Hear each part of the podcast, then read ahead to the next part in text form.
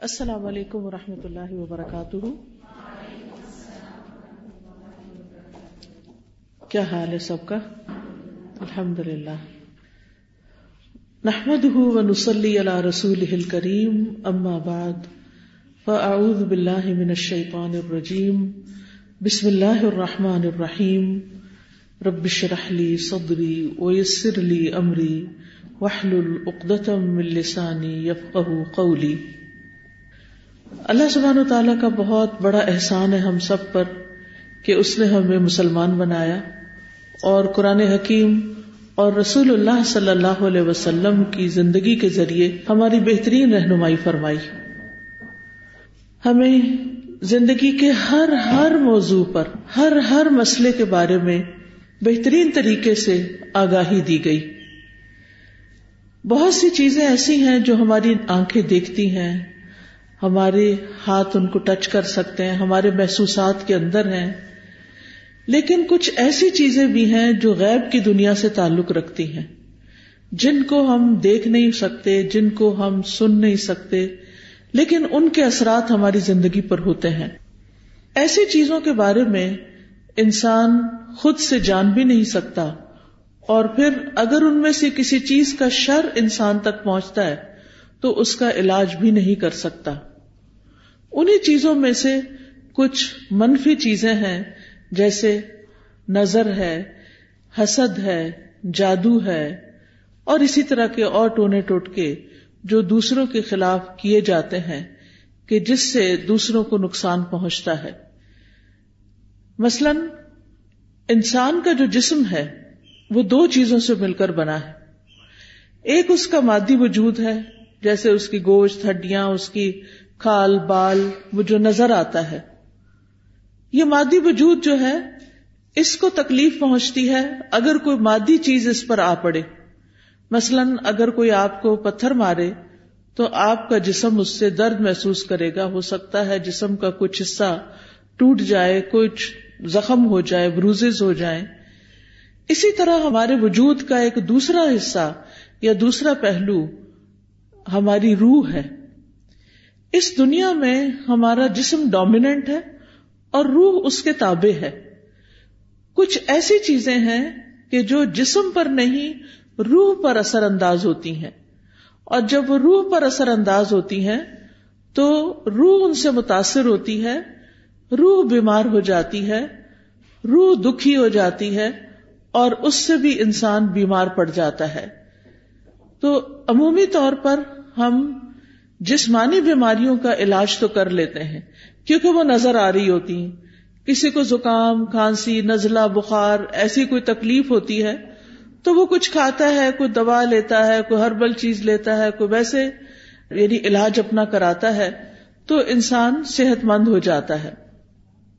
لیکن بعض اوقات جو چیزیں ہماری روح پر اثر انداز ہوتی ہیں، ان کو ہم نہ دیکھ پاتے ہیں، نہ ہمیں سمجھ آتی ہے۔ تو بہت دفعہ ایسے ہوتا ہے کہ ہم جب بیمار پڑتے ہیں، تو اس کا سبب ہمیں معلوم نہیں ہوتا۔ یہ جو جادو ہوتا ہے، سحر سحر بھی نظر نہ آنے والی چیز ہے۔ یعنی ایسی چیز جس کے اثرات تو نظر آ رہے ہیں، لیکن اس کے اسباب نظر نہیں آ رہے۔ یعنی جس کا سبب مخفی ہوتا ہے۔ ایسی بیماری کہ جس کا سبب مخفی ہوتا ہے۔ مثلاً آپ ڈاکٹر کے پاس جاتے ہیں، آپ اس کو بتاتے ہیں کہ میں بہت لتارجک فیل کر رہی ہوں، میری کسی چیز پہ کانسنٹریشن نہیں ہو رہی۔ تو وہ آپ کو کچھ ٹیسٹ لکھ کر دیتا ہے۔ آپ ٹیسٹ کرواتے ہیں، آپ کا لیور، ہارٹ، بلڈ، آپ کا پوری باڈی کا ایکس ریز اور الٹرا ساؤنڈ اور ہر ہر چیز کر لی جاتی ہے۔ لیکن پھر بھی بیماری سمجھ میں نہیں آتی۔ تو ایسے میں انسان سوچتا ہے کہ پھر کیا چیز ہے کہ جو اس کے اوپر اثر انداز ہو رہی ہے اور اس اثر میں انسان بعض اوقات بیمار ہوتا ہے، نقصان اٹھاتا ہے، تکلیف اٹھاتا ہے، لیکن وہ کچھ کر نہیں پاتا۔ ہمارے دین نے ہمیں ان چیزوں سے بچاؤ کے لیے بہترین رہنمائی فراہم کی ہے۔ قرآن مجید سے بھی ہمیں بہترین طریقے سے پتہ چلتا ہے۔ اور سنت رسول صلی اللہ علیہ وسلم سے بھی ہمیں پتہ چلتا ہے۔ تو وہ بیماریاں جو عام طور پر انسان کی روح پر اثر انداز ہوتی ہیں اور پھر جسم تک منتقل ہوتی ہیں، ان بیماریوں کی اسباب میں حسد اور نظر اور جادو ہے۔ حسد جو ہے، وہ کیا چیز ہے؟ حسد سے مراد یہ ہوتی ہے کہ دوسرے آدمی پر اللہ عزا وجاللہ کی جو نعمت ہے وہ ختم ہو جائے۔ یعنی اگر کسی کو کوئی نعمت ملی ہے، کوئی اولاد کی شکل میں، یا شکل و صورت کی شکل میں، یا کسی عہدے کی شکل میں، تو اس وقت انسان کو یعنی دوسرے لوگ دیکھ کر خوش نہ ہو اور وہ یہ چاہیں کہ یہ نعمت کسی نہ کسی طرح ختم ہو جائے۔ اور بعض اوقات جو حاصل ہوتا ہے، وہ یہ نہیں چاہتا کہ اس کو وہ نعمت ملے یا نہ ملے، لیکن وہ یہ ضرور چاہتا ہے کہ دوسرے شخص سے وہ نعمت زائل ہو جائے۔ حسد جو ہوتا ہے وہ دو طرح کا ہوتا ہے۔ ایک حقیقی حسد ہوتا ہے اور ایک مجازی حسد ہوتا ہے۔ حقیقی یہ ہے کہ نعمت والے سے اس کی نعمت کے ختم ہونے کی خواہش کرنا۔ اور مجازی حسد یہ ہوتا ہے کہ انسان اس جیسی نعمت کی آرزو کرتا ہے لیکن یہ نہیں چاہتا کہ دوسرے سے ختم ہو جائے۔ یعنی ایک کو رشک کہا جاتا ہے اور ایک کو حسد کہا جاتا ہے۔ تو حسد جس میں یہ تمنا ہو کہ دوسرے کے پاس جو ہے، یہ اس کے پاس نہ رہے۔ کسی طرح اس سے چلا جائے۔ اور اس کے لیے پھر وہ مختلف طرح کی تدبیریں کرتے ہیں۔ عام طور پر جو تدبیر کی جاتی ہے، وہ جادو وغیرہ سے کی جاتی ہے۔ لیکن یہ کہ جادو کے علاوہ حسد کی جو نظر ہوتی ہے، وہ جب دوسرے پہ ڈالی جاتی ہے تو بعض اوقات اس کی روح پر اور اس کی نعمتوں پر برے اثرات پڑتے ہیں۔ لیکن یہ بھی اللہ کے عزن سے ہوتا ہے۔ جیسے آپ دیکھیں کہ جراثیم تو ہر وقت آگے پیچھے ہیں، ہوا میں بہت سے جرمز گھوم پھر رہے ہوتے ہیں، لیکن وہ سارے ہمیں چمٹ نہیں جاتے اور سارے ہم پر اٹیک نہیں کرتے اور ان سب سے ہم بیمار نہیں پڑ جاتے، بلکہ ہمیں صرف وہی لگتے ہیں جو اللہ کا عزن ہوتا ہے۔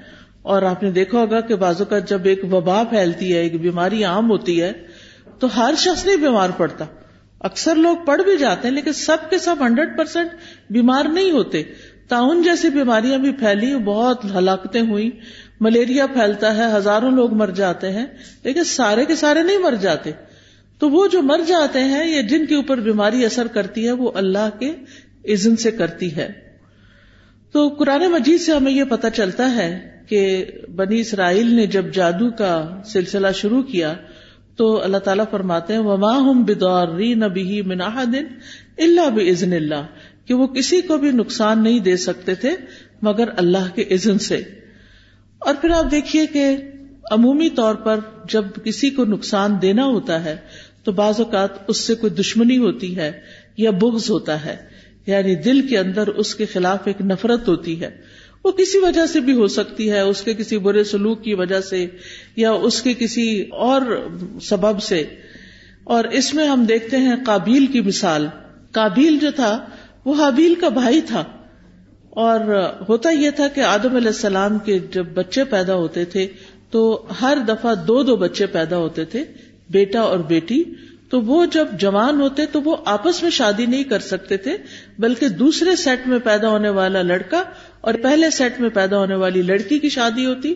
اور اسی طرح دونوں یعنی کہ جو دو جوڑے ہوتے تھے، وہ دو جوڑوں سے اس طرح شادی کرتے تھے۔ تو اب حابیل کی جس لڑکی سے شادی ہونی تھی، وہ قابیل کو پسند آ گئی۔ تو اس پر قابیل جو تھا، وہ حابیل کا دشمن بن گیا۔ اور اس نے یہ چاہا کہ کسی طرح بھائی کو یہ لڑکی نہ ملے۔ بہرحال لمبا قصہ ہے، اس وقت اس کی تفصیل میں جانے کی ضرورت نہیں، لیکن اس میں قابیل نے زد میں آ کر اور حسد میں مبتلا ہو کر اپنے بھائی کو قتل کر دیا۔ بعض اوقات حسد کا سبب عزت اور غلبہ پانا ہوتا ہے کہ میں دوسرے کو کنٹرول کر لوں۔ یا دوسرا کسی طرح ختم ہو جائے۔ اور اس کی مثال عبداللہ بن ابئی کی ہے کہ جو نبی صلی اللہ علیہ وسلم کا بہت بڑا حاصل دشمن تھا اور وہ کسی بھی موقع پر کوئی بری باتیں کرنے سے چوکتا نہیں تھا۔ اسی طرح حسد کا ایک سبب تکبر ہوتا ہے کہ میں سب سے بڑا رہوں، مجھ سے آگے کوئی نہ نکلے۔ اور اگر کسی اور کو کوئی عہدہ مل جاتا ہے، کوئی نعمت مل جاتی ہے، کسی کے بچے زیادہ پڑھ لکھ کر قابل ہو جاتے ہیں، تو دوسرے لوگ اس سے حسد کرنا شروع کر دیتے ہیں۔ اور اس کی مثال شیطان کی مثال ہے کہ شیطان کا بڑا ایک مقام تھا یعنی شیطان بننے سے پہلے بڑا عبادت گزار تھا اور بہت اس کا نام تھا۔ لیکن جب اس نے یہ دیکھا کہ آدم کو سجدہ کروایا گیا ہے، تو وہ حسد کا شکار ہو گیا۔ اور اس نے کہا کہ یہ کیسے ہو سکتا ہے کہ جو مٹی سے بنا ہو، اس کو سجدہ کروایا جائے اور مجھے بھی کہا جائے کہ میں اس کے آگے جھک جاؤں۔ تو اس نے کہا تھا کہ میں بہتر ہوں مجھے آگ سے پیدا کیا گیا اور اس کو مٹی سے بنایا گیا، میں اس کے آگے نہیں جھکوں گا۔ اور پھر چونکہ اللہ تعالیٰ نے زمین کا خلیفہ بنایا تھا انسان کو، تو شیطان سے یہ برداشت نہ ہوا اور اس نے ایک مستقل دشمنی پال لی۔ اسی طرح بعض اوقات یہ ہے کہ بہن بھائیوں کے بیچ میں بھی حسد آ جاتا ہے، جس کی مثال یوسف علیہ السلام کی ہے۔ اور ان کا مسئلہ کیا تھا کہ یوسف ہمارے باپ کو زیادہ پیارے ہیں اور ہم تو ایک گروہ کی شکل میں ہیں۔ یعنی ستیلے بھائی تھے ان کے اور باقی سب جو تھے وہ دوسری ماں سے تھے۔ تو ان کا آپس میں ایک جتھا بن گیا اور یوسف علیہ السلام کی والد صاحب کو جو ان سے محبت تھی وہ ان سے برداشت نہ ہوئی۔ تو انہوں نے یہ سوچا کہ جا کے ان کو کہیں قتل کر دیتے ہیں، ختم کر دیتے ہیں تاکہ یہ والد کی نظروں سے ہٹ جائیں۔ اور اس طرح انہوں نے جا کر ان کو کنویں میں پھینک دیا۔ اسی طرح بعض اوقات ایک سبب یہ بھی بنتا ہے حسد کا کہ انسان اپنے لیے بڑے مرتبے کی خواہش کرتا ہے اور اس میں انسان کا اپنا نفس ہی اتنا خبیص اور بکیل ہوتا ہے کہ وہ کسی دوسرے کی نعمت، کسی کی بڑائی، کسی کی قابلیت، کسی کا حسن، کسی کا علم، کسی کا مال و دولت برداشت نہیں کر سکتا۔ تو آپ دیکھیے کہ جو آسمان پر سب سے پہلا گنا ہوا تھا وہ حسد ہی کا تھا۔ کہ ابلیس نے حسد کیا تھا۔ حسد کی ابتدا اس سے ہوئی۔ پھر اس کے بعد زمین پہ آنے والا پہلا قتل بھی حسدی کی بنا پر قابل سے ہوا تھا۔ تو حسد کرنا جو ہے وہ حرام ہے، حاسد جو ہوتا ہے، وہ دراصل اپنے رب سے ایک طرح سے دشمنی کرتا ہے کہ تو نے فلاں بندے کو زیادہ نعمت یا مجھ سے زیادہ نعمت کیوں دے دی؟ پھر اسی طرح وہ رب کی تقسیم پہ ناراض ہوتا ہے اور وہ کسی طرح برداشت نہیں کر سکتا۔ تو یاد رکھیے کہ حسد جو ہے وہ ایمان کے منافی سے پتہ ہے۔ نبی صلی اللہ علیہ وسلم نے فرمایا، کسی بندے کے دل میں ایمان اور حسد دونوں چیزیں اکٹھی نہیں ہو سکتی۔ ابن قیم کہتے ہیں کہ کفر کے چار ارکان ہیں، ایک تکبر، ایک حسد، ایک غزب اور ایک شہوت۔ اور یہ دین کو موڑنے والی صفات بھی ہیں۔ اور لوگوں کی خیر اور بھلائی اسی میں ہے کہ وہ اپنی نعمتوں کو دیکھے اور ان پر خوش ہوں، دوسروں کی نعمتیں دیکھ دیکھ کے جلے نہیں اور ان پر دل میں کڑھن اور حسد نہ رکھے۔ اور یہ یاد رکھیے کہ حسد کا نقصان جو ہے وہ دوسرے کو تو ہوتا ہی ہے، لیکن جو کرنے والا ہے، اس کا اپنا دین اور ایمان بھی ایٹ اسٹیک ہوتا ہے، خطرے میں ہوتا ہے۔ حسد انسان کے اپنے جسم کو جلاتا ہے، کیونکہ حسد کی آگ دل میں ہوتی ہے، اور جو حاسد ہوتا ہے، اس کو کہیں کسی پل چین نہیں آتا۔ اور وہ ہر وقت کڑتا رہتا ہے، اور خاص طور پر جس وقت اس کا انٹریکشن اس سے ہوتا ہے، جس سے وہ حسد کرتا ہے، تو اور بھی اس کے اندر تکلیف اٹھتی ہے۔ پھر حسد بغض کے وجہ سے لڑائی اور جھگڑے کا سبب بھی بن جاتا ہے اور نیکیوں کو خراب کر دیتا ہے اور نافرمانیوں اور شر کا سبب بن جاتا ہے۔ اسی طرح نظر بد جو ہے، نظر بد بھی حسد کی وجہ سے پیدا ہوتی ہے اور نظر بد جو ہے، وہ ایک طرح سے اس کو تیر کہا گیا کہ نظر کیا ہے؟ ایک تیر ہے۔ ابن القیم کہتے ہیں کہ یہ حاسد اور نظر لگانے والے کے نفس سے نکلنے والے تیر ہوتے ہیں۔ یعنی جس طرح فزیکل تیر ہوتے ہیں، ایسے ہی جو حاسد جس کے دل میں بغض اور شر ہوتا ہے، اس کی نگاہوں سے کچھ ایسی ریز نکلتی ہیں جو جا کر اس شخص کے اوپر اٹیک کرتی ہیں جس سے وہ حسد کر رہا ہوتا ہے۔ اگر محسود جو ہے یعنی جس سے حسد کیا جاتا ہے اس کی پروٹیکشن ہو چکی ہو۔ جیسے نماز کے ذریعے، دعاؤں کے ذریعے ازکار کے ذریعے، اور خاص طور پر معبزتین جو ہیں کلو رب الفلق کلو رب الناس، اس کے ذریعے تو پھر وہ تیر جو ہے وہ وہی جل بن جاتے ہیں، وہ اثر نہیں کرتے۔ لیکن اگر وہ شخص نعمتیں پا کر اللہ کا شکر گزار نہیں، اپنی عبادت کا دھیان نہیں رکھتا، تو وہ تیر جو ہے اس کو جا لگتے ہیں۔ اور پھر ایسی بیماریوں کا سبب بن جاتے ہیں جن کا ریزن پتہ نہیں چلتا اور انسان مسلسل تکلیف میں مبتلا رہتا ہے۔ ابن قیم کہتے ہیں کہ کبھی یہ تیر لگ جاتے ہیں اور کبھی خطا ہو جاتے ہیں اور نظر کا لگنا جو ہے وہ برحق ہے۔ نبی صلی اللہ علیہ وسلم نے فرمایا، العین حق کن نظر لگنا برحق ہے۔ اور اسی طرح یہ ہے کہ بعض اوقات نظر سامنے کوئی آئے تو اس وقت لگتی ہے اور بعض اوقات تصویروں وغیرہ پر بھی لگتی ہے۔ یعنی آج کل آپ دیکھیں کہ کتنا یہ رواج عام ہو گیا ہے۔ شادی ہوئی، شادی کی تصویریں فیس بک پہ ڈال رہے ہیں، پوری دنیا دیکھ رہی ہے۔ اور کون کس نظر سے دیکھ رہا ہے، کس حسد کے ساتھ دیکھ رہا ہے۔ پھر اسی طرح یہ کہ بچہ پیدا ہوا، پہلے دن کی بچے کی تصویریں ڈال دیتے ہیں۔ اور وہ ابھی معصوم سا بچہ ہوتا ہے۔ اس کے اوپر تو ابھی کوئی پروٹیکشن کی لیئر بھی نہیں ہوتی۔ تو اس کو اسی طرح اثر ہو جاتا ہے بعض اوقات۔ پھر اسی طرح نبی صلی اللہ علیہ وسلم نے فرمایا کہ ہر نعمت والے سے حسد کیا جاتا ہے۔ تو جب تم اپنے کو منصوبے بناؤ تو رازداری سے کام لو۔ یہ نہیں کہ پوری دنیا میں اس کی شہرت کر دو کہ میں یہ کرنے والا ہوں، میں یہ کر دوں گا، میں وہ کر دوں گا۔ جب انسان کچھ کر لے، پھر اس کے بعد تو سب کے سامنے آ ہی جائے گا اور اس وقت تک وہ کام ہو بھی چکا ہوگا۔ پھر اسی طرح حدیث سے یہ بھی پتا چلتا ہے کہ انسانوں کی موت کا سبب بھی نظر بن سکتی ہے۔ رسول اللہ صلی اللہ علیہ وسلم نے فرمایا، اللہ کی قضاء اور قدر کے بعد نظر بد ہی میری امت کے اکثر لوگوں کی موت کا سبب بنتی ہے۔ یعنی بہت سے لوگوں کو بظاہر کوئی بیماری نہیں ہوتی، اچانک کوئی ہارٹ اٹیک ہو جاتا ہے، اچانک کوئی برین ہیمریج ہو جاتا ہے، اچانک ہی کوئی مصیبت آ جاتی ہے، تو اس کے پیچھے بھی نظر بد ہو سکتی ہے۔ اسی طرح جانوروں کی موت کا سبب بھی بن سکتی ہے۔ نبی صلی اللہ علیہ وسلم نے فرمایا، نظر بد آدمی کو قبر میں اور اونٹ کو ہانڈی میں پہنچا دیتی ہے۔ یعنی بعض جانوروں کو جب نظر لگتی ہے تو تڑا پٹتے اور کھڑے کھڑے گر کے ختم ہونے لگتے ہیں۔ تو ان تک بھی یہ اثرات پہنچتے ہیں۔ تو نظر بد کا ایک سبب جو ہے، وہ حسد ہے۔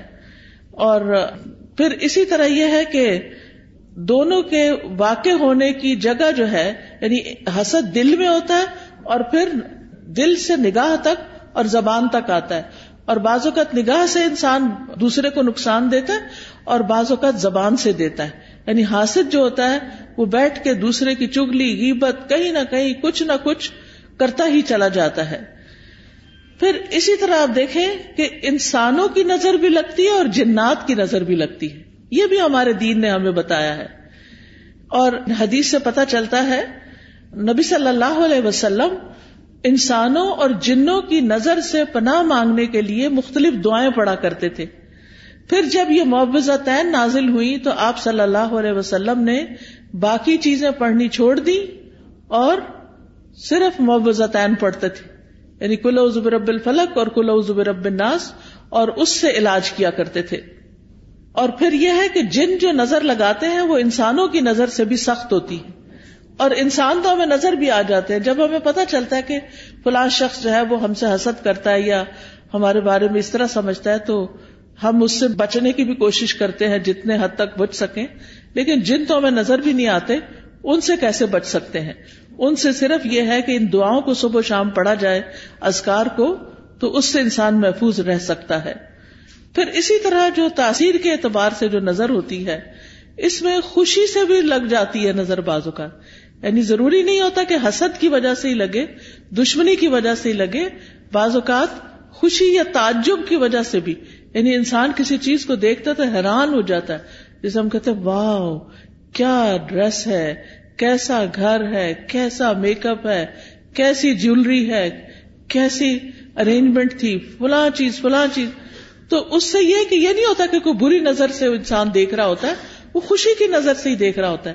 اسی لیے آپ نے دیکھا ہوگا کہ بعض اوقات ماں کی نظر اپنے بچے کو بھی لگ جاتی ہے۔ حالانکہ وہ حسد نہیں، پیار کی نظر ہوتی ہے۔ تو اس کے لیے بھی ضروری ہے کہ انسان جب اپنے گھر میں داخل ہو، اپنے بچوں کو دیکھے، اپنی نعمتوں کو دیکھے، تو ماشاء اللہ پڑھے۔ قرآن مجید میں آتا ہے سورت القحف میں، ولولا اس دخل تا جنت کا کل تماشا اللہ لا قوت اللہ بلّہ اور جب تم اپنے باغ میں داخل ہوئے تو تم نے یہ کیوں نہ کہا کہ جو اللہ نے چاہا؟ یعنی جی اللہ کے کرنے سے ہی سب ہوا ہے۔ کیونکہ حقیقت یہ ہے کہ جو بھی نعمت ہمارے پاس ہے، یہ ساری کی ساری اللہ پاک کی طرف سے ہے۔ قرآن مجید میں آتا ہے، وما بکم من نعمت فمن اللہ تمہارے پاس جو بھی کوئی نعمت ہے، وہ اللہ کی طرف سے ہے۔ ابن حجر کہتے ہیں، نظر کبھی خوشی اور تعجب کی صورت میں بھی لگ جاتی ہے، اگرچہ وہ کسی محبت کرنے والے کی طرف سے ہو۔ اور کبھی وہ کسی نیک آدمی کی طرف سے بھی ہو سکتی۔ یعنی نیک آدمی کسی کی نیکی پر خوش ہو رہا ہے تو اس سے بھی ہو جاتا ہے۔ تو جب کسی کی کوئی چیز دیکھیں تو فوراً برکت کی دعا دے کہ اللہ ان کو برکت دے۔ اچھا کھانا دیکھیں اچھا ڈریس دیکھیں۔ اپنے بچے کو کوئی نیکی کا، خیرات کا، صدقات کا کوئی اچھا کام کرتے ہوئے دیکھیں۔ اس سب چیزوں پر ہم کیوں ایسا کرتے ہیں؟ بچہ پیدا ہوتا ہم کہتے ہیں مبارک دینی ہے۔ کوئی حج پہ جاتا تو ہم واپس آتا تو ہم اس کی مبارک دیتے ہیں۔ کسی کی شادی ہوتی ہے تو ہم مبارک دیتے ہیں۔ کسی کا بزنس اچھا فلرش کر جاتا ہے تو اس پہ مبارک دیتے ہیں۔ کبھی کسی کے جاب اچھی لگ جاتی ہے، کسی کو کوئی عہدہ ملتا ہے تو اس کو مبارک دیتے ہیں۔ تو ہمارے دین میں جو مبارک کا کانسیپٹ ہے، اس کا مطلب یہ ہوتا ہے کہ اللہ تمہیں اس میں برکت دے اور حاسد یا خوش ہونے والے دونوں کی نظروں سے بچائے۔ یعنی کہ جو بری نظر سے دیکھ رہا ہے، اس سے بھی بچو اور جو اچھے خوش ہو کے اپنے ہی بہن بھائی، اپنے ہی والدین، ان کی بھی نظر سے بچ سکو۔ پھر اسی طرح کچھ نظریں بیمار کرنے والی ہوتی ہیں۔ اب آپ دیکھیں ریز کا کانسیپٹ تو آج کے دور میں بہت آسانی سے سمجھ آتا ہے۔ مائکرو ویو میں کیا ہے؟ ویوز ہی تو ہیں۔ ریز تو ہیں۔ وہی تو اس کھانے کو گلا کے پکا کے جلا بھی دیتی ہیں۔ کوئی آگ تو نہیں لگی ہوتی مائکرو ویو کے اندر؟ یہ کیا چیز جلاتی ہے؟ ریز ہوتی ہیں۔ اسی طرح آپ دیکھیں ہمارے یہ ٹیلی فون وغیرہ ہیں، ان کے اندر سے بھی ریز نکلتی ہیں۔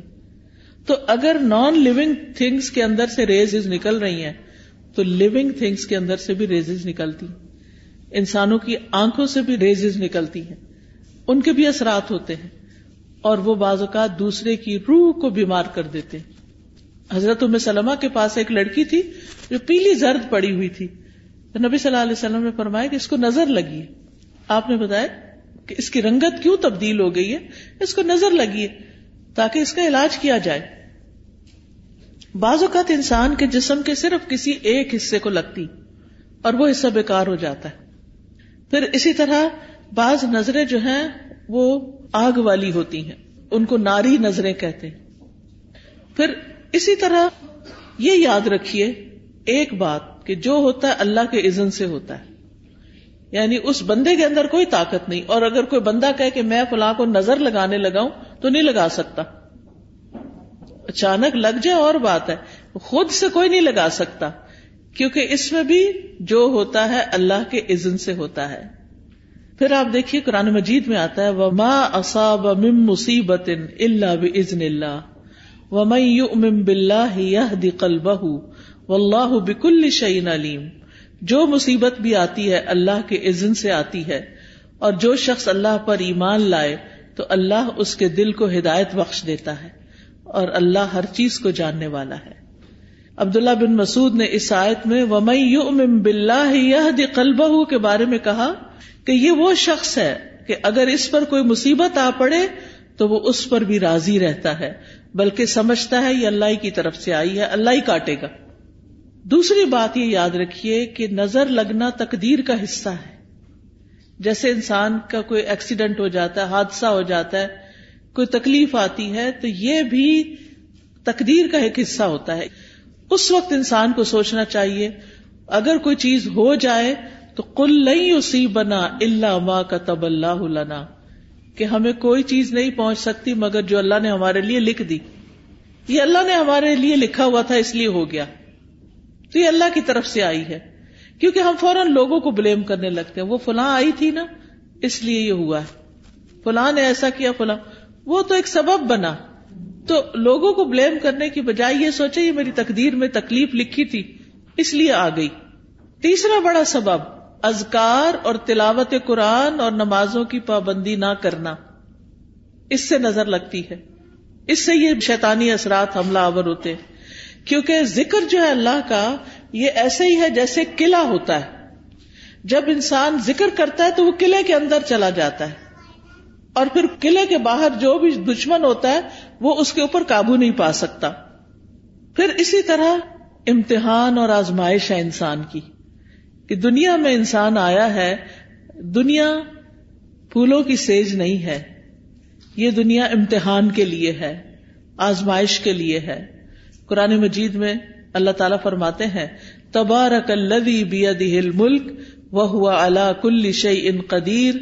الذي خلق الموت والحیات لیبلوکم ایکم احسن عملا۔ بہت بابرکت ہے وہ جس کے ہاتھ میں پوری کائنات کی بادشاہت ہے اور وہ ہر چیز پہ قدرت رکھتا ہے۔ اس نے موت اور زندگی کو بنایا تاکہ تمہیں آزما کر دیکھے تم میں اچھے کام کون کرتا ہے۔ تو ہر ایک کا یہ ٹیسٹ ہے اس دنیا میں کہ وہ کر کیا رہا ہے۔ اور یہ ٹیسٹ ہر لمحے ہو رہا ہے کہ ہم اپنی زندگی گزار کیسے رہے۔ ہم کون سا کام کیسے کر رہے ہیں؟ تو یہ امتحان اور آزمائش ہے۔ قرآن مجید میں اللہ تعالیٰ فرماتے ہیں ولا نب لم بشئی امن الخوفی ولجو و نقص من المبال ول انفسی و ثمرات و بشر صابرین اذا اصابت مصیبت قالو انا للہ و انا راجعون۔ اور ہم ضرور آزمائیں گے تمہیں۔ یعنی اللہ تعالیٰ کا وعدہ ہے کہ وہ آزمائش میں ڈالے گا، کیونکہ دنیا میں امتحان کے لیے بھیجا ہے۔ تو کسی نہ کسی جگہ سے امتحان تو ہوگا۔ کیا دیکھنے کے لیے کہ اچھا کام کون کرتا ہے؟ اس آزمائش میں اچھا رویہ کون اختیار کرتا ہے؟ ائو کم آسن عملہ اور آسن عمل کیا ہوتا ہے؟ جس میں نیت بھی اچھی ہو اور جس میں طریقہ بھی ٹھیک ہو اور طریقہ سنت کے مطابق ہو۔ اب آپ دیکھیے کہ خوف اور بھوک اور جان اور مال اور پھلوں، ان چیزوں کی کمی کے ذریعے اللہ تعالیٰ ضرور آزمائیں گے دنیا میں، اور اس سے کوئی بچتا نہیں۔ کبھی کسی انسان کے پاس بیٹھ کے دیکھ لے اور اس سے پوچھے کہ کیا تمہاری ہر چیز فٹ ہے؟ کیا ہر ہر مسئلہ تمہارا حل ہے؟ کیا تمہاری زندگی میں کوئی مسئلہ تو نہیں؟ کسی کو غربت کا مسئلہ ہے۔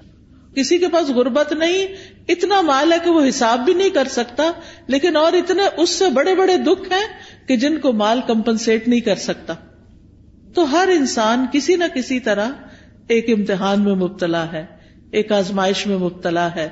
تو اس کے لیے کیا کرنا چاہیے کہ انسان اللہ کی طرف رجوع کرے۔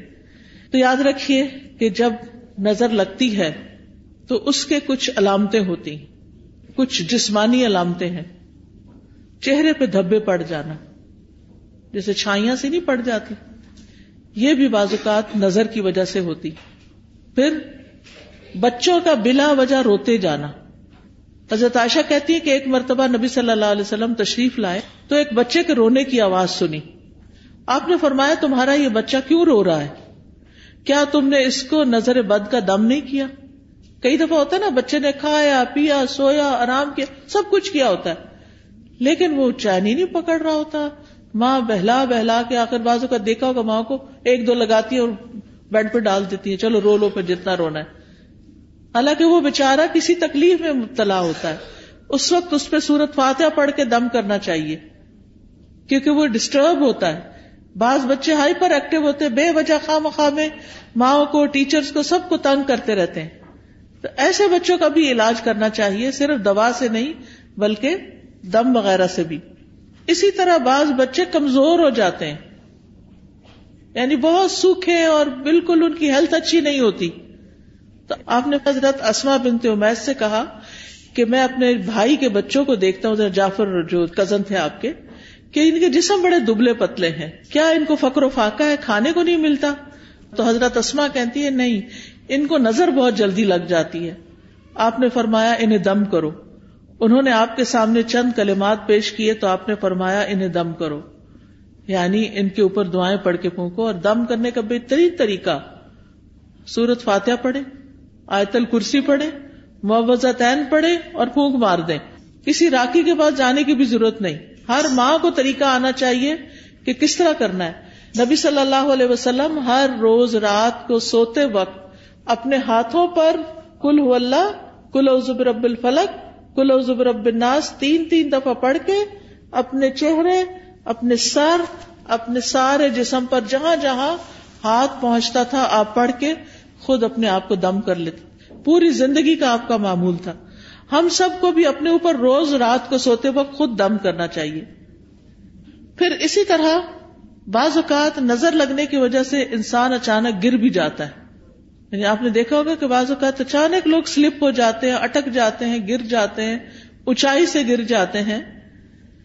رسول اللہ صلی اللہ علیہ وسلم نے فرمایا، بے شک نظر بد آدمی کو اللہ کے حکم سے دیوانہ کر دیتی ہے، حتیٰ کے بعض اوقات وہ اونچی جگہ چڑھتا ہے اور وہاں سے گر پڑتا ہے۔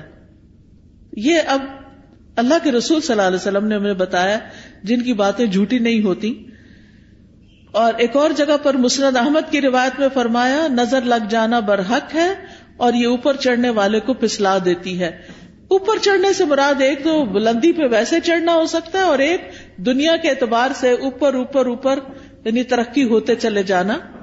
تو آپ صلی اللہ علیہ وسلم نے اس کا حل کیا بتایا کہ برکت کی دعا دو۔ یعنی جس کو ترقی مل رہی ہے اور کوئی بڑا نام مل رہا ہے تو اس کے لیے بارک اللہ حفیع کا بارک اللہ کا بارک اللہ علیہ کا اللہ برکتیں دے۔ پھر اسی طرح کچھ اور علامتیں بھی ہوتی ہیں۔ بعض اوقات سر درد شروع ہو جاتا ہے۔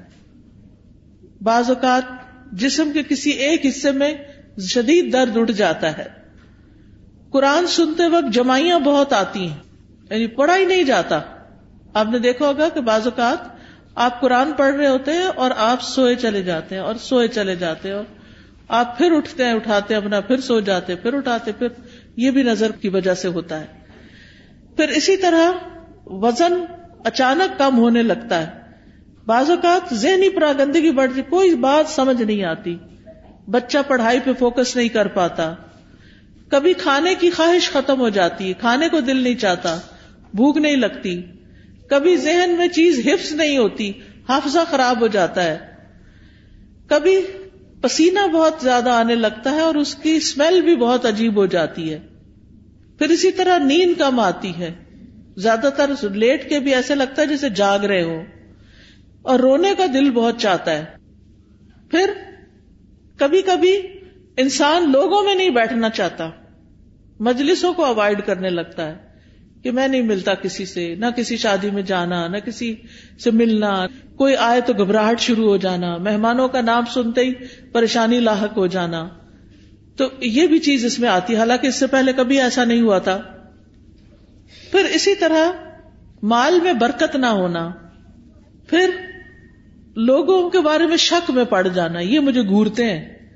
ان کے آنے سے فلاں چیز ہو گئی ہے۔ یعنی لوگوں کے اوپر شک کرنا شروع کر دینا، یہ بھی ایک نفسیاتی وسوسہ اور خلل پیدا ہو جاتا ہے۔ اب سوال یہ پیدا ہوتا ہے کہ کیا نظر سے بچنا ممکن ہے؟ جی ہاں نظر سے بچنا ممکن ہے۔ اس کے لیے سب سے پہلے اللہ پہ بھروسہ کرے اللہ پہ بھروسہ کرے اور اس میں آپ یہ سمجھیں کہ کوئی مجھے نقصان نہیں دے سکتا جب تک اللہ نہ چاہے۔ پورے کانفیڈینٹ ہو جائیں۔ شک اور وہم کا شکار نہ ہو۔ اب آپ دیکھیں کہ ہمارے معاشرے میں کتنا عجیب ہے نا۔ ٹرک کے پیچھے تو لکھا ہوتا ہے، حاسد کا منہ کالا۔ رکشے کے پیچھے لکھا ہوتا ہے۔ فراری کے پیچھے کو نہیں لکھتا۔ اب آپ دیکھیے کہ رکشے کو نظر لگے گی۔ کون لینا چاہے گا رکشا دیکھو، فراری کو تو لگ سکتی ہے نا نظر۔ بعض لوگوں نے کالے پراندے لٹکائے ہوئے ہوتے ہیں، کسی نے جوتا لٹکایا ہوا ہوتا ہے، کسی نے ہنڈیا کالی الٹی کر کے رکھی بھی ہوتی ہے۔ اس طرح کے عجیب و غریب کام کرتے ہیں۔ تو یہ چیزیں پروٹیکٹ نہیں کرتی۔ بعض لوگ کالا تل لگا لیتے ہیں۔ کچھ بچے بےچارے بڑے سامنے ہوتے ہیں تو ان کو خیال آٹے کا لگانا چاہیے تھا تھوڑا سا کنٹراسٹ تو نظر آئے۔ تو یہ تل لگانے سے بھی کوئی فائدہ نہیں ہے۔ اور اسی طرح کچھ لوگ یعنی کہ دلہن کو تیار کر کے کوئی ایسی چیز بیچ میں ڈال دیتے ہیں کہ وہ اس کی خوبصورتی ماری جائے، تو اس سے بھی فائدہ نہیں ہوتا۔ سب سے پہلے اللہ پہ بھروسہ کہ اللہ نے نعمتیں دی ہیں، میں اس کا شکر ادا کرتی ہوں، کوئی نقصان نہیں دے سک کچھ نہیں ہوتا۔ کچھ نہیں ہوتا، مجھے وہم نہیں کرنا۔ اللہ پہ توکل۔ حسبی اللہ و نعم الوکیل۔ جب آپ کو شک پڑنے بھی لگے تو کہ حسبی اللہ و نعم دل بڑا رکھے۔ دوسری بات یہ کہ اللہ کی پناہ لے۔ یا اللہ، تو مجھے پروٹیکٹ کر۔ مجھے اپنی حفاظت میں لے لے۔ مجھے اس شر سے بچا لے۔ رسول اللہ صلی اللہ علیہ وسلم نے فرمایا، اللہ تعالیٰ فرماتا ہے، میرا محبوب بندہ اگر مجھ سے مانگتا ہے تو میں اسے دیتا ہوں۔ اور اگر وہ کسی شیطان یا دشمن سے پناہ مانگتا ہے تو میں اس کو محفوظ رکھتا ہوں۔ تو اللہ تعالیٰ اپنی حفاظت دیتا ہے۔ تو اس لیے حفاظت کی دعائیں پڑھتے رہیں۔ تیسری چیز، نعمتوں کو چھپا کے رکھیں۔ اور خاص طور پر نئی نئی چیزوں کو فیس بک پہ مت پوسٹ کرے صرف لائکس لینے کے لیے۔ اب آپ دیکھیں کتنی لائکس ہوگی، پھر تھوڑی تھوڑی دیر بعد اسٹیٹس چیک کرنا۔ اب کیا ہو رہا ہے؟ اب کتنے کمنٹ آئے کیا ہو رہا ہے؟ ان چیزوں سے حاصل کچھ نہیں، کوئی فائدہ نہیں۔ دیکھیں، اپنی زندگی جیے لوگوں کے لیے نہ جیے دکھاوے والی زندگی نہ جیے اس لیے کہ دیکھنے والے سارے خوش کوئی نہیں ہوتے۔ زیادہ تو اس میں سے جلتے ہیں۔ اور کوئی اگر خوش ہوتا بھی ہے تو وہ ہمیں تو نہیں پتا چلتا نا کہ کیا ہوا۔ ہمیں وہ کیا فائدہ دیتا ہے۔ تو اس لیے دکھاوا کرنے سے بچنا چاہیے۔ پھر اسی طرح اگر کسی شخص کے بارے میں آپ کو یہ پتا ہو کہ اس کی نظر لگتی ہے یعنی تجربے مشاہدے سے بار بار بار بار، تو انسان پھر حاصل سے بچ کے رہے۔ اور کوئی بھی اچھی چیز دیکھ کر برکت کی دعا دے، اپنے آپ کو ہی دے۔ اور پھر جب لوگوں کے بیچ میں جانے لگے تو معاوضہ تعین آیت الکرسی پڑھ کے نکلے۔ مال میں سے کچھ اچھا لگے تو ماشاء اللہ لا قوت اللہ بلّہ پھر اگر مال کے علاوہ کچھ اور اچھا لگے تو بارک اللہ وفیق دنیا کی کوئی چیز اچھی لگ رہی ہے اور دل میں آ رہا کہ اس کو کیوں مل گئی؟ تو سوچیں یہ تھوڑے دن کے لیے۔ تو انسان کے اپنے دل سے وہ جلن ختم ہو جائے گی۔ پھر اگر کوئی شخص بیمار ہو، مصیبت میں ہو، تو اس وقت دعا پڑنی چاہیے۔ الحمد للہ آفانی ممب تلا کبھی وفد اللہ کثیر ممن خلا کا تفدیلا پھر اسی طرح شرکیا کاموں سے بچنا چاہیے۔ یعنی کسی اونٹ کے گلے میں کوئی تانت باندھ دینا، کوئی تویز لٹکا دینا۔ آپ صلی اللہ علیہ وسلم نے ان کو کاٹنے کا حکم دیا۔ یہ چیزیں پروٹیکٹ نہیں کرتی، یہ شرکیہ عمل ہو جاتا ہے، اس سے بچنا چاہیے۔ کثرت سے اللہ کا ذکر کرنا چاہیے، کیونکہ ذکر جو ہے وہ ایک قلعے کی طرح ہے۔ پھر قرآن سے علاج کرنا چاہیے، کیونکہ قرآن شفا ہے۔ کل ہُدین آمن ہدم و شفا۔ کہہ دیجیے، وہ ایمان والوں کے لیے ہدایت اور شفا ہے۔ وہ ننزل من القرآن ما ہوا شفا۔ اور ہم قرآن میں وہ چیز اتارتے ہیں جو شفا ہے۔ تو قرآن کی تلاوت، قرآن کو سمجھ کے پڑھنا، قرآن کی کچھ آیات کو پڑھنا، جیسے آیت الکرسی وغیرہ ہے۔ سورت الفاتحہ سے علاج۔ اور سورت الفاتحہ میں خاص طور پر ایا کا نابود و ایا کا نستعین پڑھے کہ اللہ صرف تیری ہم عبادت کرتے ہیں، صرف تجھ سے ہم مدد چاہتے ہیں، تو ہماری مدد کر۔ تو یہ توحید کا خلاصہ ہے اور اس سے انسان کی اللہ تعالی مدد فرماتے ہیں۔ یعنی سب سے بہترین وسیلہ توحید کا دے۔ اگر مرض زیادہ ہو جائے تو سورت البکرا پڑھیں اور اس کو سنیں۔ اگر پڑھی نہ جاتی ہو تو موبائل وغیرہ پہ لگا کے یا ہیڈ فونز لگا کے کانوں کے ساتھ اور لیٹ جائے اور روزانہ اگر سن سکیں تو روزانہ بھی سنیں، بہترین علاج ہے۔ پھر نظر اور حسد سے متعلق جو آیتیں ہیں قرآن پاک میں، ان کی تلاوت کریں۔ ان کا رکیا پڑھیں معوضتین پڑھیں۔ ایک اسکالر کو میں سن رہی تھی تو انہوں نے کہا کہ اگر کسی کو بھی نظر یا جادو یا کسی بھی چیز کا شک ہے تو وہ ایک پانی کا گلاس لے لے اور اس میں آیتل کرسی پڑھ کے نہیں پانی کا گلاس اس طرح لے کے جیسے ذرا کھلے منہ والا گلاس ہو اور گلاس کے قریب منہ رکھ کے کہ آپ کے پڑھنے کی جو وائبریشن ہے وہ پانی کے اندر جائے۔ تو آیتل کرسی پڑھے سورت فاتحہ پڑھے اور پھر یہ آیت، ما جے تم بے حصر ان اللہ سیوب تلو اور یہ جو ہے، ان اللہ سیوب تلو بار بار پڑھے بار بار پڑھے ان اللہ سیوب تلو کہ بے شک اللہ اس کو باطل کر دے گا، ختم کر دے گا، اور اس پانی کو پی لے۔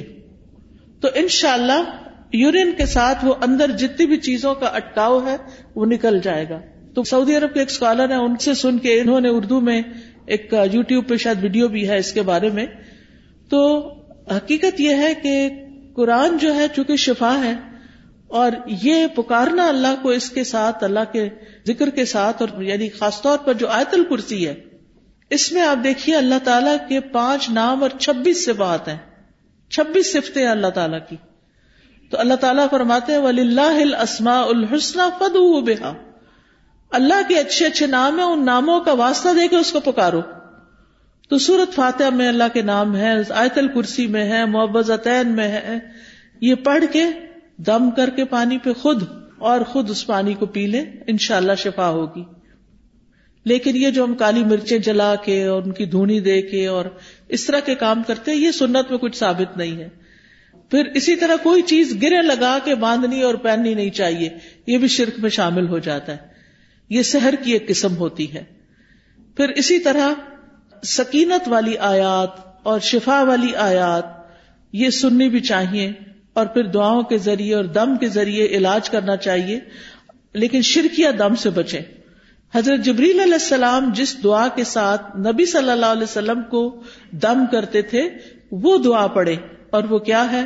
بسم اللہ عرقی کا من کل شعی ان یو کا من شر کل نفسن او این حاسدن اللہ یشفی کا بسم اللہ عرقی کا یہ دعا جو نیچے اسٹال لگا ہوا ہے، اس میں ایک کتاب ہوگی، دعا کیجیے اسی طرح جادو حقیقت اور علاج، اسی طرح ایا کنستین اس میں یہ دعائیں لکھی ہوئی ہیں۔ وہ انسان کھول کے بھی پڑھ کے اپنے اوپر اور دوسروں کے اوپر دم کر سکتا ہے۔ پھر اسی طرح حفاظت کی جو دعائیں ہیں، حفاظت کی دعاؤں کے چھوٹے چھوٹے کارڈز بھی ہیں۔ وہ اپنے پاس رکھے بیڈ سائڈ ٹیبل پہ رکھے ان کو پڑھ لیا کرے اور پھر آگے، پیچھے، دائیں، بائیں، اوپر، نیچے حفاظت والی دعا ہے۔ اللہ انی اسلکل آفیت فی دنیا ولاخرا اللہ انی اسلکل اف ولافیت فی دینی و دنیا و اہلی و مالی. اللہ مستر اوراتی و آمن رو آتی اللہ محفظنی من بینی یدی و من خلفی و ان ایمانی و ان شمالی و من فوقی و اعوذ بعظمت کا نو تعالی من تحتی. سبحان اللہ چھ کی چھ سمتوں میں حفاظت کی دعا صبح شام جو پڑھ لیتا ہے، وہ محفوظ ہو جاتا ہے۔ تو یہ ان شاء اللہ کتابیں آپ کو دیکھیں گے تو ان میں یہ دعائیں لکھی ہوئی ہے وہ آپ کو اگر زبانی یاد نہیں تو دیکھ کے بھی پڑھ سکتے ہیں۔ پھر اسی طرح ہر ناگہانی آفت سے بچنے کی دعا ہے۔ اللہ انی اعوذ کا من زوال نعمتی کا و تحول عافیتی کا و فجاعت نقمتی کا و جمی سختی کا اے اللہ، میں تیری پناہ چاہتا ہوں اس بات سے۔ کہ تیری کوئی نعمت چھن جائے یا تیری دی ہوئی آفیت پلٹ جائے یا کوئی ناگہانی عذاب آ جائے اور تیرے تمام غصے اور ناراضگیوں سے میں تیری پناہ چاہتا ہوں۔ پھر بری تقدیر سے، دشمن کے خوش ہونے سے، یا اللہ تو بچانا کہ ہمارے دشمن ہم پہ خوش نہ ہو پھر اسی طرح نظر لگنے کا ایک اور علاج غسل کرنا بھی ہے، بیری کے پتوں سے۔ یہاں ہوتی ہے بیری پشاور میں؟ جی یہ جو چھوٹے بیروں والی بیری ہوتی ہے نا اس کے سات پتے لے لیں سات فریش پتے لے کے ان کو دھو کے ان کو گرائنڈ کر لیں۔ چاہے تو سل بٹے پہ، چاہے لنگری میں، چاہے آپ اس کو گرائنڈر میں اس کو ڈالیں، پانی کا گلاس ڈالیں اور اس کو شیک کر لیں۔ شیک کر کے اس کے اوپر رکیا شریا پڑے یہ جو آیات شفا کے کارڈ ہیں، یہ پڑھ کے اس کے اوپر دم کریں۔ پھر اس کے بعد اس میں سے تین گھونٹ پی لیں، باقی پوری بکٹ میں ڈال دیں۔ اور اس سے نہا لیں۔ مؤثر علاج ہے۔ بہت سی بیماریوں کا علاج ہے یہ۔ نظر کا بھی بہترین علاج ہے۔ بلکہ اپنے گھر میں پتے رکھنے ہی چاہیے۔ فریج میں ڈال کے رکھ دینا۔ اگر منگا کے آپ توڑوا کے کٹھے کافی ساری پیکٹ بنا کے اور اس کو زپ لاگ میں ڈال کے فریج میں رکھ دیں تو وہ مہینوں مہینوں جو ہے وہ خراب نہیں ہوتے۔ ہر روز کس کو بھیجیں گے بیری سے پتے توڑنے؟ تو اس کو نکال کے سات پتے نکالے جیسے آپ کوئی ریسیپی اپنی ہوتی ہے، ایسے ہی آپ ان کو کریں گرائنڈ اور اوپر پڑے سورت فاتحہ، آیت الکرسی امن اور رسول معوزتین کلیائی الکافرون، اور یہ دعائیں جو ہے ان کتابوں کے اندر وہ پڑھ کے اور اس کے بعد آپ اس کے اوپر خود ہی بیٹھ کے دم کر کے اور اس کے بعد آپ اس کو پی لیں اور تین گھونٹ بس پینے، تین سانس اور باقی جو پانی ہے اس کو بالٹی میں ڈال کے اور اس کو سارے جسم پر بہا لیں پہلے آپ بے شک شیمپو وغیرہ سے نہا، دھو کے صاف ہو جائیں تو آپ یہ بھی کر سکتے ہیں کسی بڑی لیٹر، ڈیڑھ لیٹر کی جو بوٹل ہوتی ہے، اس میں پانی بھر کے واش روم میں رکھ دیں۔ اور جب آپ نہا چکے تو وہ سارا پانی اپنے اوپر پورے جسم کو مل کے اس سے ایک دفعہ نہا لیں۔ تو انشاءاللہ اللہ اس سے بھی آپ کو فائدہ ہوگا۔ پھر اسی طرح یہ کہ جس کی نظر لگی ہو، اس کا وضو کا پانی لے کے اس کو بھی جسم پر ڈالیں تو اس سے بھی نظر دور ہوتی ہے۔ پھر اسی طرح یہ ہے کہ اگر وہ پانی نہ دے وضو کا، تو اس کا جھوٹا پانی جو ہے، وہ بھی پی کر انسان کو فائدہ ہوتا ہے۔ پھر اسی طرح یہ ہے کہ قدرتی چیزوں سے بھی علاج کرنا چاہیے۔ زمزم کا پانی دم کر کے رکھ لیں اور اس کو پیئیں زمزم کے پانی سے نہا بھی سکتے، کوئی بید بھی نہیں ہے۔ کئی لوگ اس کو ایسے ہی سمجھتے کہ بید بھی ایسا کچھ بھی نہیں ہے۔ زیتون کا تیل پینا جو ہے یہ بھی بڑا فائدہ مند ہے۔